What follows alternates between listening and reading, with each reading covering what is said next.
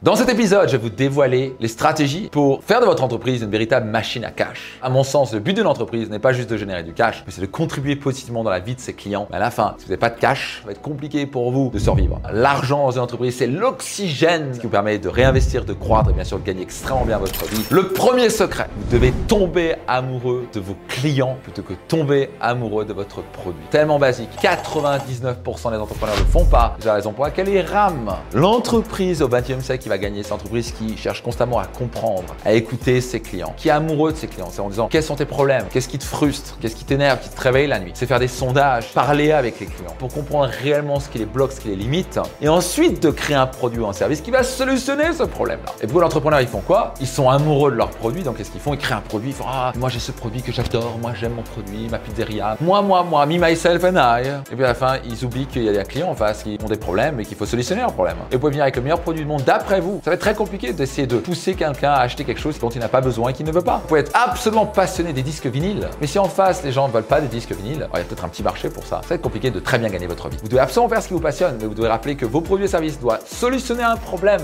de vos clients. Henry Ford n'est pas devenu multimilliardaire par chance. Il a écouté ses clients, il a découvert qu'il y avait un énorme problème dans la société qui était pour se déplacer d'un endroit à l'autre. Mais il fallait prendre le cheval. le cheval, c'est compliqué, il a besoin de boire, il a besoin de manger, parfois il en faut plus, ça coûte cher, etc. Et ça prend du temps. Et donc il s'est dit pourquoi on ne créerait pas un effet de levier et il a inventé le modèle T qui a permis aux gens de se déplacer d'une ville à l'autre et aller voir leur famille. Et donc les affaires ont pu s'accélérer parce que d'un coup, au lieu de faire une visite en trois jours, on pouvait y arriver en une journée ou en quelques heures. Et donc à la fin, de multimilliardaire, il a solutionné un énorme problème. Henry Ford adorait les chevaux, mais il était surtout amoureux de ses clients. Il a permis de créer une technologie qui permet de servir ses clients. Et le reste de l'histoire, ça a changé l'histoire de l'humanité. Ça lui permet d'être hautement récompensé pour ça. Soyez certain de tomber amoureux de qui? Pas de votre produit, mais de vos clients. Deuxième grand secret, triple E. Pour les gens qui ont fait mes séminaires, vous avez sûrement entendu parler du triple E qui est état émotionnel élevé. Ici, je vous parle d'un autre triple E qui est expérience émotionnelle extraordinaire. Vous voulez en gros wow vos clients. Voyez-vous, Disney a compris qu'il fallait wow ses clients. Ça permet d'attirer des millions de personnes du monde entier qui vont parfois faire un vol de 6-8 heures pour aller à Disneyland Paris. Est-ce que c'est cheap? Non, Disneyland,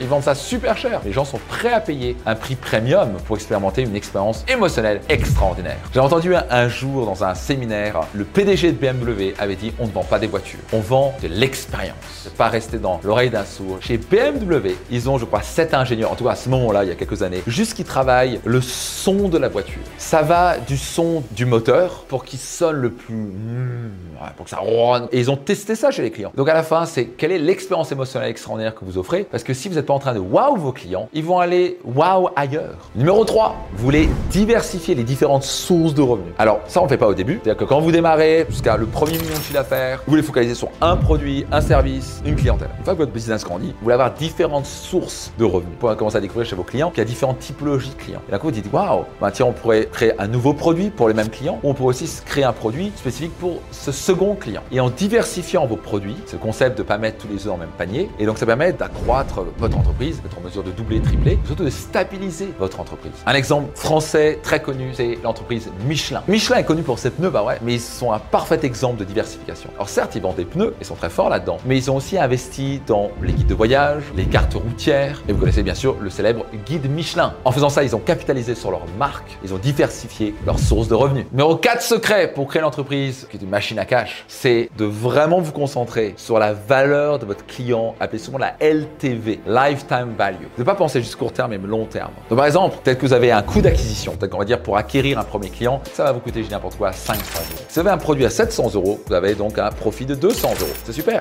Mais si vous pensez juste ça, vous allez dire, bah, je peux faire ça, et donc quand je vais avoir plus de clients, vous allez générer 200 euros de profit, ce qui est bien. Maintenant, si vous pensez long terme en disant, et si je pouvais augmenter la valeur client à Donc par exemple, vous pouvez penser plus en parcours client, et donc vous avez peut-être un coût d'acquisition sur le produit 1, il faut appeler le produit d'appel, et donc vous avez 200 euros de profit par exemple. Et non, vous pouvez les amener en disant, vous savez qu'on a aussi ça. Et non, peut-être que 30% de ces clients qui ont acheté le produit appel vont aller acheter votre produit phare, votre produit numéro 2. Et donc maintenant, votre coût d'acquisition est fait, vous avez gagné 200 euros. Maintenant, ce produit suivant que vous avez vendu peut-être, je sais quoi, 1000 euros, le coût d'acquisition est déjà fait. Donc maintenant, c'est 1000 euros en plus pour vous. Et après, vous pouvez même monter sur un produit additionnel qui doit être un produit à 4000, 5000, 10 000 euros, etc. Ça fait souvent le produit max pour les gens qui sont plus déterminés ou qui ont plus envie d'acheter vos produits et vos services. Donc, vous pouvez créer un parcours client qui va escalader vos clients du petit, moyen au grand, et ce qui permet de quoi? D'accroître donc vos marges, d'accroître vos profits et à la fin générer plus de cash flow pour vous. Ce que je vous dis ici, ça vaut de l'or. Des secrets qui moi m'ont permis de générer une boîte à plus de 10 millions d'euros de chiffre d'affaires annuel. C'est des principes qui fonctionnent. Et vous savez quoi? Vous pouvez apprendre à le faire vous aussi. Donc parmi ces quatre secrets, lequel ou lesquels vous ont plus marqué, lequel vous pouvez déployer dès maintenant dans votre entreprise, notez-le dans les commentaires dès maintenant et soyez certain de partager cet épisode à tous vos amis entrepreneurs pour qu'ils puissent en bénéficier eux aussi. C'est le cadeau pour vous que je vous fais à travers ces podcasts